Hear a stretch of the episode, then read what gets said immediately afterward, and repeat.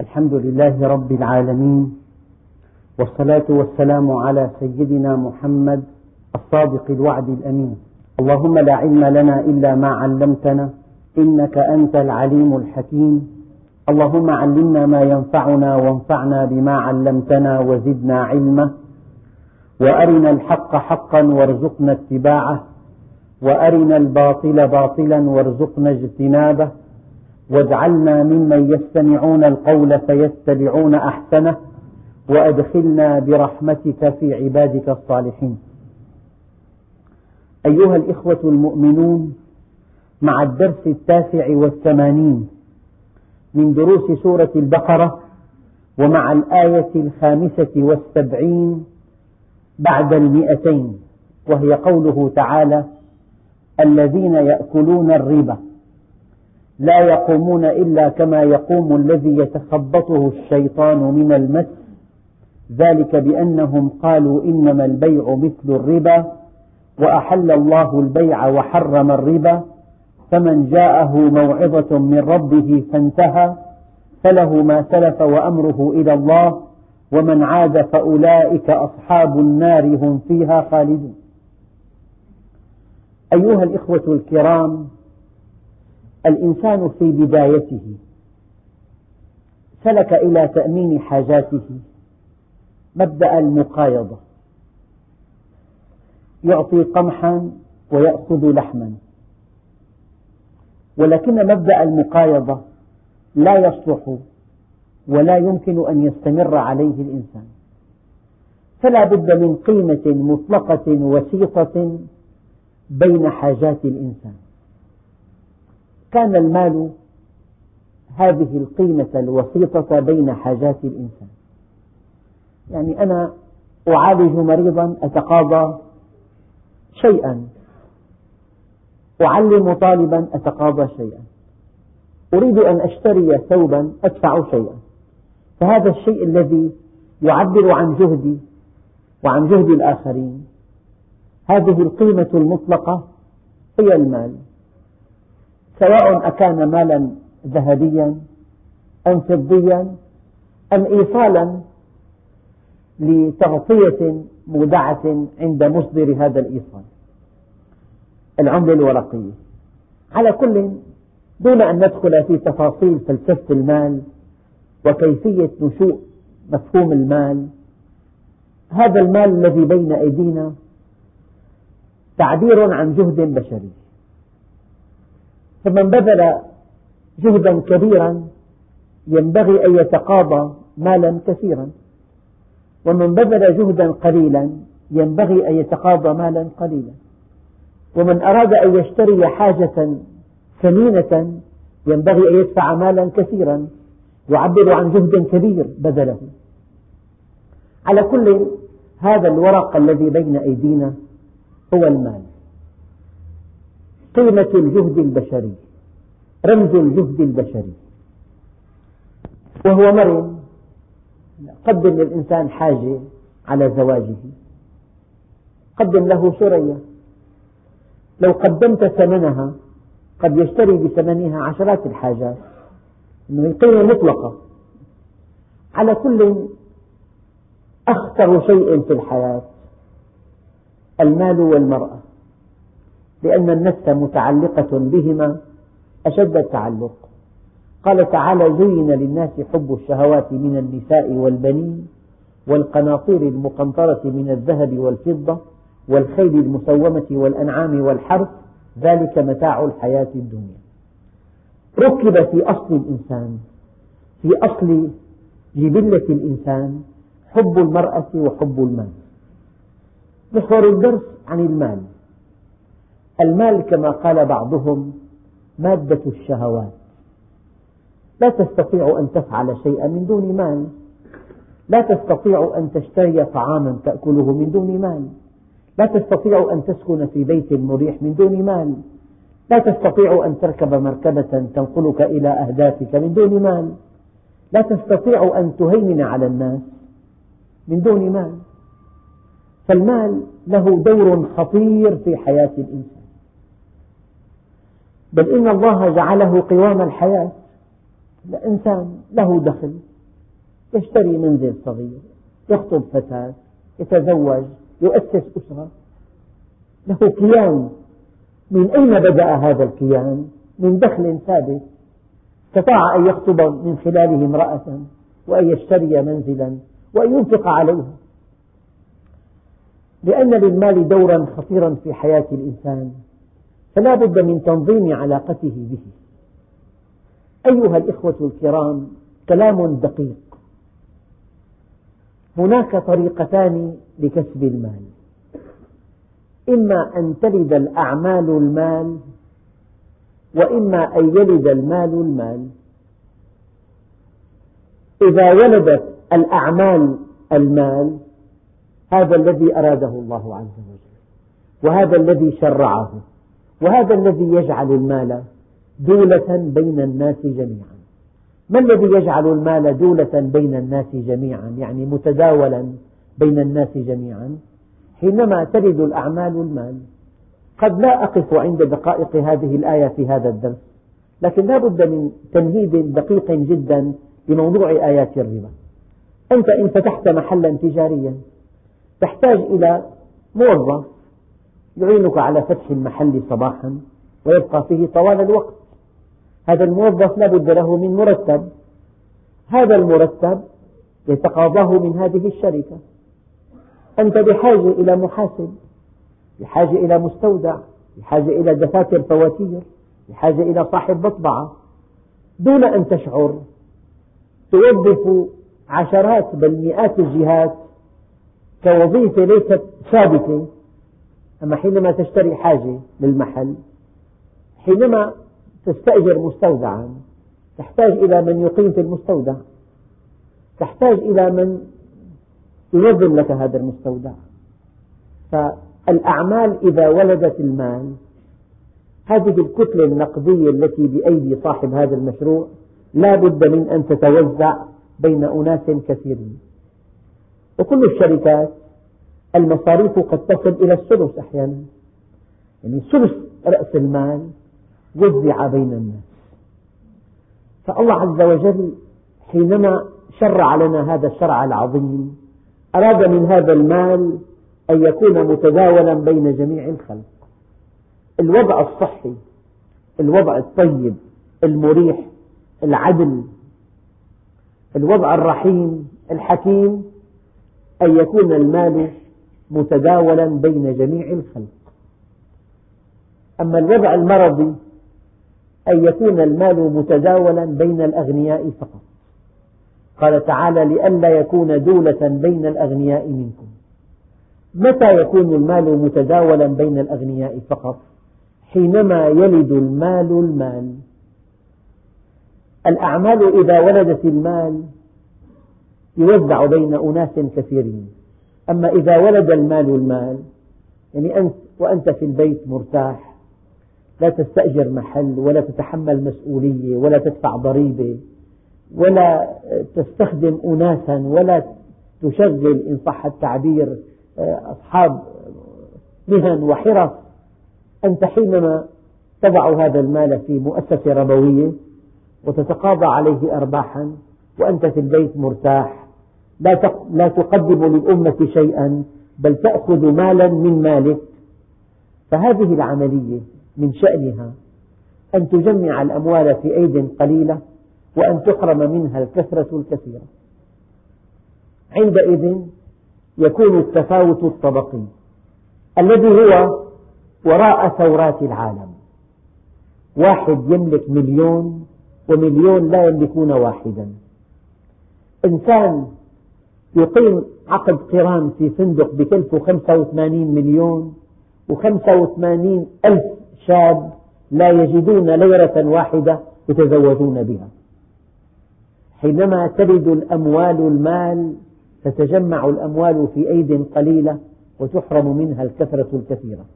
وهذا التفاوت الكبير بين شخص وشخص وراء كل الفساد الأخلاقي. والفساد الاجتماعي بل وراء العنف بل وراء ما يسمى الآن بالإرهاب. إنسان يائس لا يستطيع أن يفعل شيئا.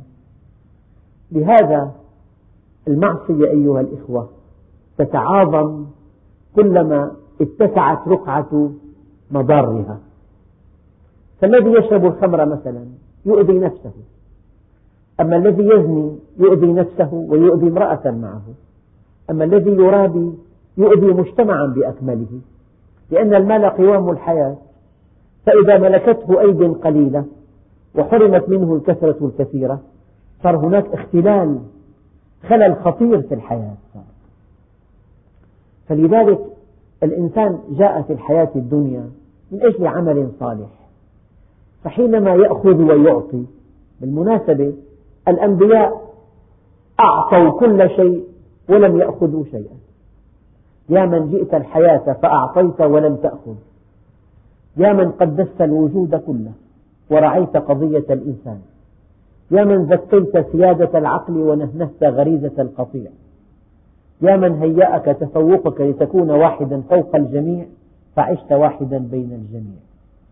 جئت الحياة فأعطيت ولم تأخذ. المرابي أخذ ولم يعطي ما فعل شيئا. لو معه ألف مليون هو عالي على المجتمع. النجار قدم بابا. المدرس علم طالبا. الطبيب عالج مريضا.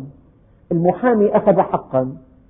التاجر قدم سلعة إلى مكان مناسب وربح ربحا مناسبا. المزارع قدم محصولا. ما في إنسان عمل عمل إلا قدم شيء. ولو أنه ربح. يعني هناك نقطة دقيقة جدا إنسان استصلح أرض وزرعها تفاحا مثلا هو يقصد الربح ولكن ماذا فعل هو؟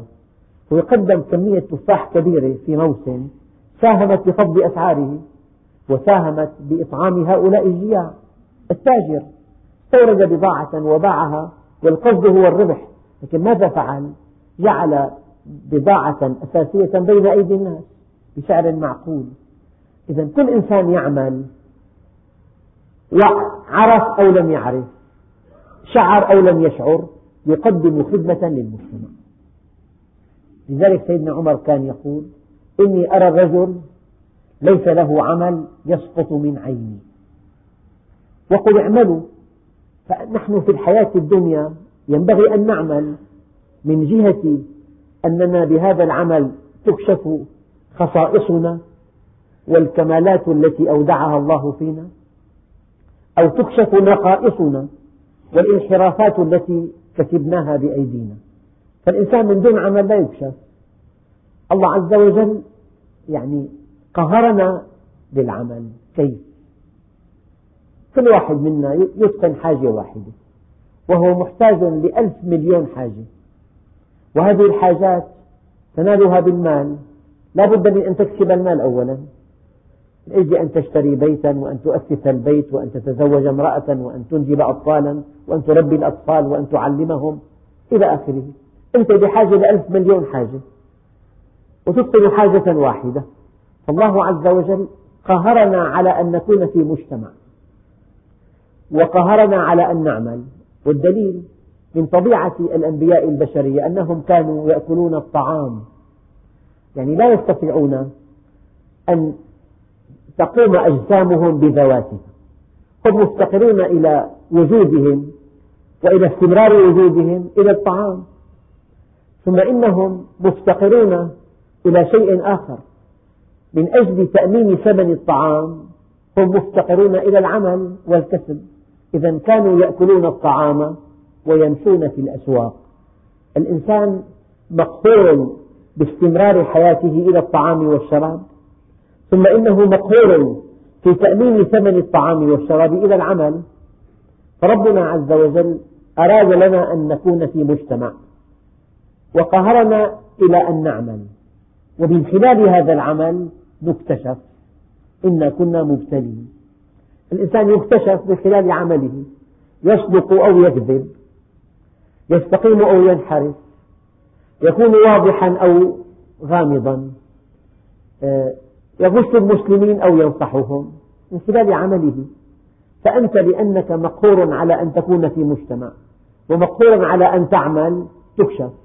إذا الحياة الدنيا ابتلاء أي إظهار ما تنطوي عليه النفس.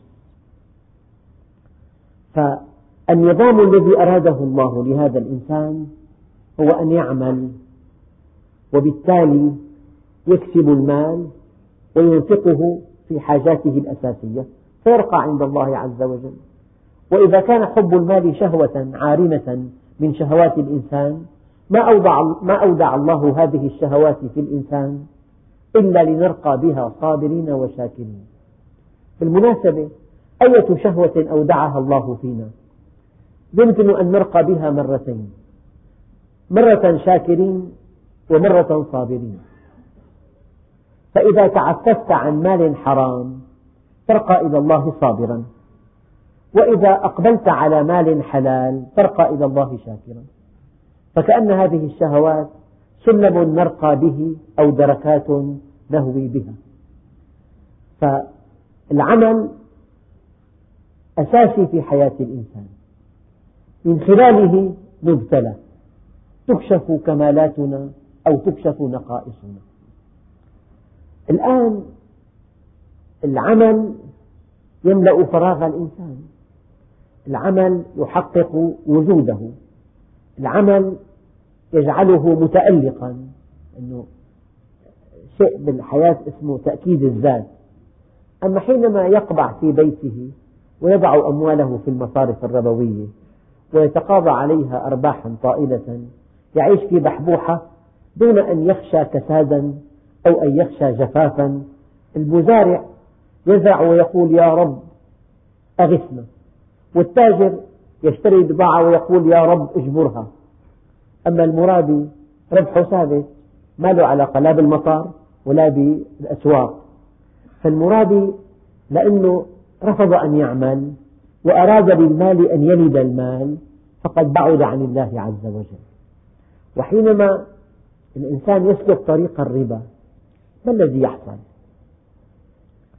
الربا أولا يرفع الأسعار.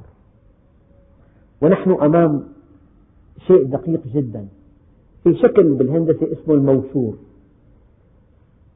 يعني أسطوانة متناقصة إلى أن تصل إلى نقطة. هذا الموشور وكأن الموشور حلقات متناقصة. الآن عمود هذا الموشور الخط المتعامد مع قاعدته يمثل الأسعار. فكلما ارتفع السعر ضاقت الشريحة. الآن فاكهة بالسوق. لو كان ثمن الكيلو مئة ليرة كم إنسان من مليون إنسان يشتروا هذه الفاكهة؟ قد يشتريها عشرة آلاف من مليون. لو كان كيلو بخمسين صاروا خمسين ألف. لو كان بخمسة عشرين صاروا مئتين ألف يشتروا فكلما ارتفع السعر صغرت الشريحة. فقد تجد في حالات التضخم النقدي الحاجات ممتلئة فيها الأسواق ولكن لا أحد يملك ثمنها. الحاجات ممتلئة لكن أسعارها فوق طاقة المستهلك. هي حالة خطيرة جدا أن الإنسان لا يملك ثمن حاجاته. يروي علماء الاقتصاد أن عاملا في في معامل أو عاملا من عمال المناجم طبعا ترك عمله أو أغلق المنجم وشرح العمال. فتلوى الأب جوعا هو وأولاده. وفي ليلة شديدة البرد شكى الأولاد البرد الشديد فقالوا له بسذاجة يا أبت لماذا ليس عندنا فحم؟ وأنت في منجم الفحم. قال لأن الفحم كثير. لأنه كثير فأنا بلا فحم. كلمة فيها مغالطة. لأنه كثير ما في ما في مشتري لهذا الفحم. إذا المنجم أغلق أبوابه. لما أغلق أبوابه سرح عماله. لما سرح عماله أصابهم البرد الشديد. لماذا أصيبوا بالبرد الشديد؟ لوفرة الفحم وعدم وجود من يشتريه. هذا نموذج من نماذج الربا. كل شيء موجود المال قليل.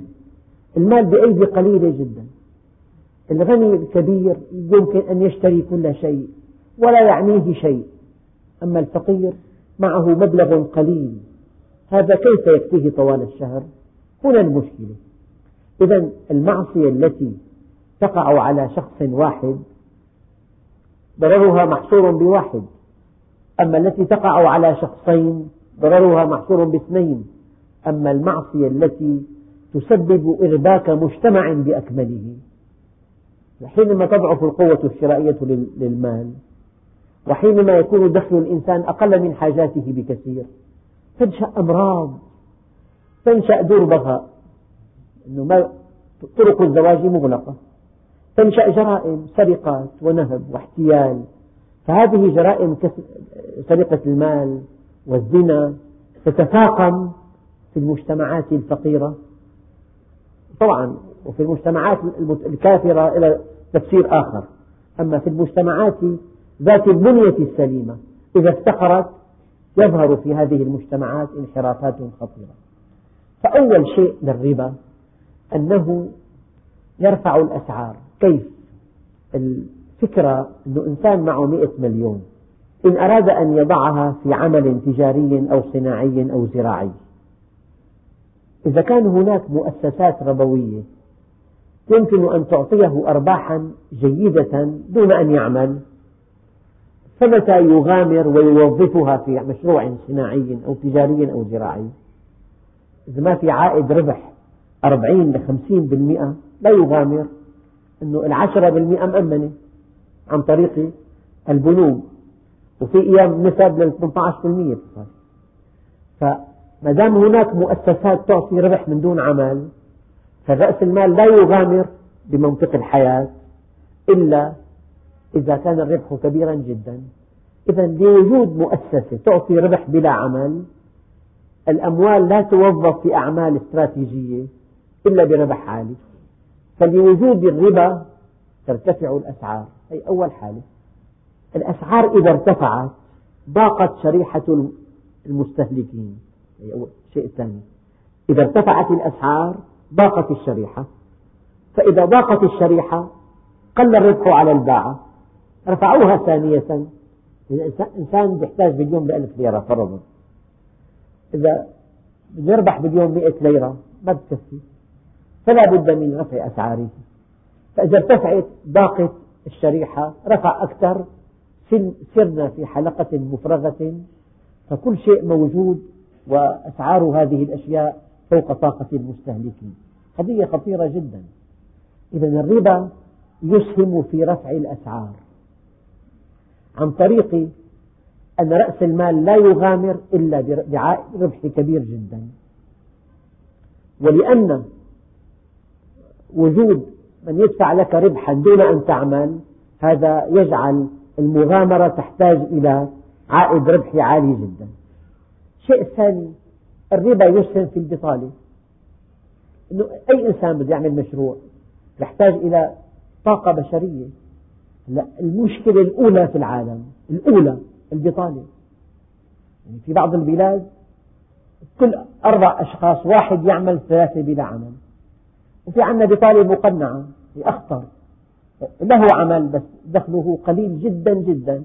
لا يكفيه حياته مصروفه. إذا يلجأ إلى أساليب أخرى. لا ترضي الله ولا ترضي عبيد الله. ففي عندنا بطالة صارخة بطالة مقنعة. فحينما يحل كسب المال عن طريق المال نفسه محل كسب المال عن طريق الأعمال ترتفع الأسعار وتفشو البطالة والإنسان حينما لا يعمل طبعا هذه الأمة تحتاج إلى أن تستورد كل بضاعتها. يعني أمة تأكل ما لا تزرع وتلبس ما لا تنسج وتستخدم آلة لا تصنعها. هذه أمة عالة على الأمم.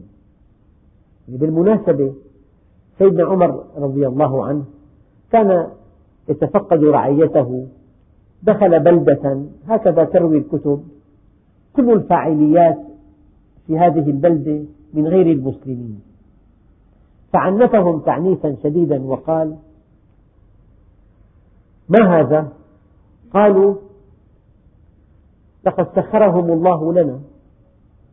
فقال رضي الله عنه كيف بكم إذا أصبحتم عبيدا عندهم؟ يعني المنتج قوي. والمستهلك ضعيف. فنحن إذا قبلنا أن نضع الأموال في مؤسسات ربوية دون أن نعمل نحتاج إلى أن نستورد كل شيء.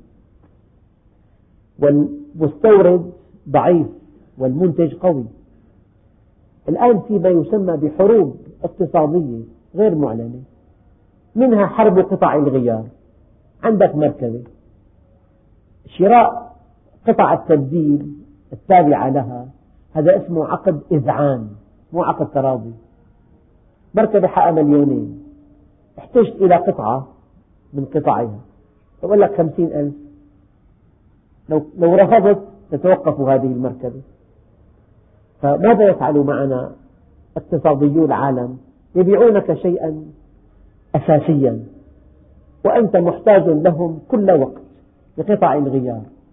فحينما لا نكتفي بطعامنا وشرابنا وثيابنا وحاجاتنا وآلاتنا نكون أفقر الشعوب. فكل إنسان يثمر ماله في البنوك ولا يعمل هذا يسهم في ضعف أمته ويسهم في آه، تأخرها وتخلفها. أحيانا تحتاج أمة إلى شيء إلى صناعة معينة إلى أدوات معينة. قد تدفع ثمنها عشر أضعاف قيمتها الحقيقية بعقد إذعان لو الأموال الموجودة في البلاد توجهت إلى التوظيف في أعمال أساسية لاستغنينا عن استيراد هذه البضائع. يعني أولا يسهم الربا في رفع الأسعار. ورفع الأسعار يسهم في مشكلات اجتماعية كبيرة جدا. والربا يسهم في البطالة. والبطالة لها مضاعفات خطيرة جدا. ثم إن الربا يسهم في ضعف الأمة. إنه ما في إنتاج. في استهلاك فقط من دون إنتاج. لذلك لأن الربا يمس أخطر ما في حياة الإنسان وهو المال وهو قوام الحياة. لذلك ما من معصية على الإطلاق ما من معصية على الإطلاق توعد الله مرتكبيها بحرب إلى الربا. فأذنوا بحرب من الله ورسوله. لذلك يمحق الله الربا ويربي الصدقة. الربا القوانين الحسابية هو الذي يربح. أنت أقرضت مئة ألف رجعت لك مئة وعشرين.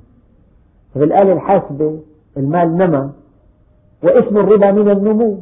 ربى الشيء على. فأنت في الأصل حينما آه، توظف المال في مؤسسة ربوية المال يزداد. وحينما تقرض قرضا حسنا المال ينقص. عاد المال مع فرق التضخم. يعني إذا أقرضت مئة ألف سوف تعود لك بعد عام خمسة وثمانين ألف بقيمتها الشرائية. نعم. إذا بحسب الحسابات والآلات الحاسبة الربا يزداد. الربا يزيد المال والصدقة الخالصة تنقصه. الآية بالعكس.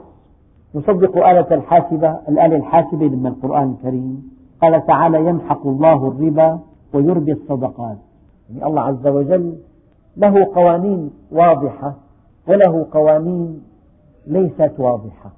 يعني أنت ضع 100 فوق 100 صاروا 200 100 ثالثة 300 100 رابعة 400 قوانين واضحة. جمع أقرضت 100 ألف رجعوا 120 أقرت 120 رجعوا 150 أقرت رجعوا 200 خلال سنة صار 100 200 أما القوانين غير الواضحة قوانين العناية الإلهية أو قوانين التأديب الإلهي قد يتلف الله له للإنسان محصولا. طاف عليها طائف من ربك وهم نائمون. أصبحت كالصريم. في صقيع بيستمر من ثواني. يتلف محصول بالملايين. صقيع موجة صقيع تتلف كل شيء. فربنا عز وجل قادر أن يتلف مال الإنسان بأتفه الأسباب.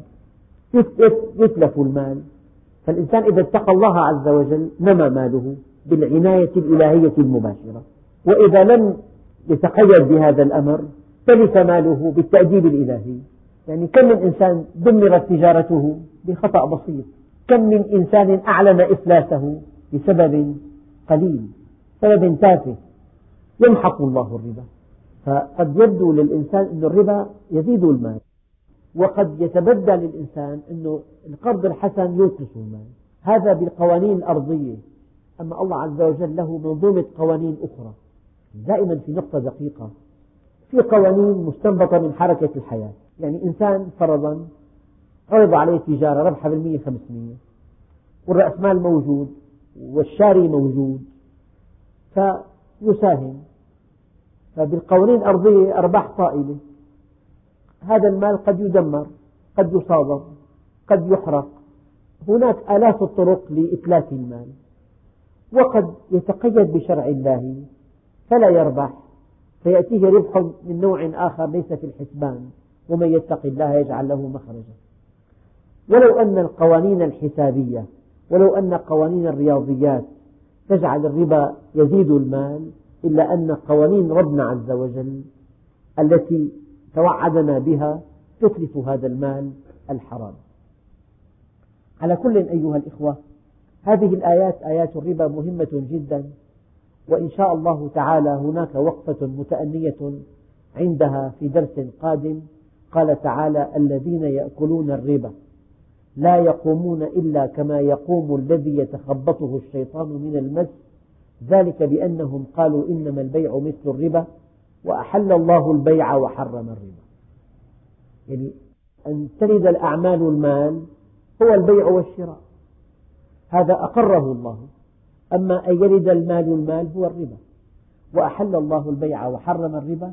فمن جاءه موعظة من ربه فانتهى. فله ما سلف وأمره إلى الله. ومن عاد فأولئك أصحاب النار هم فيها خالدون. يمحق الله الربا ويربي الصدقات والله لا يحب كل كفار أثيم. يا أيها الإخوة الكرام هذا كلام الرحمن هذا كلام خالق الأكوان. لو بالمنطق السطحي وبالقوانين المستنبطة من حركة الحياة توهمت أن الربا يرفع دخل الإنسان هو في الحقيقة تدمير لهذا المال. والدول التي لا تتعامل بالربا ميزانها التجاري رابح جدا. يعني دولة من دول المسلمين في شرق آسيا كادت تصل إلى نمو مذهل. وصلت إلى ستين مليار فائض. طبعا فهناك من علق تعليقا لطيفا بسبب يعني بعد هذا الاقتصاد عن الأسلوب الربوي. مو بعد كلي يعني بعد جيد جدا. فكلما ابتعدنا عن نظام الربا نمت أموالنا وصحت أجسامنا ونمت العلاقات الاجتماعية بيننا. وفي درس آخر إن شاء الله نقف وقفة متأنية عند هذه الآيات بحسب أحكامها الفقهية والحمد لله رب العالمين.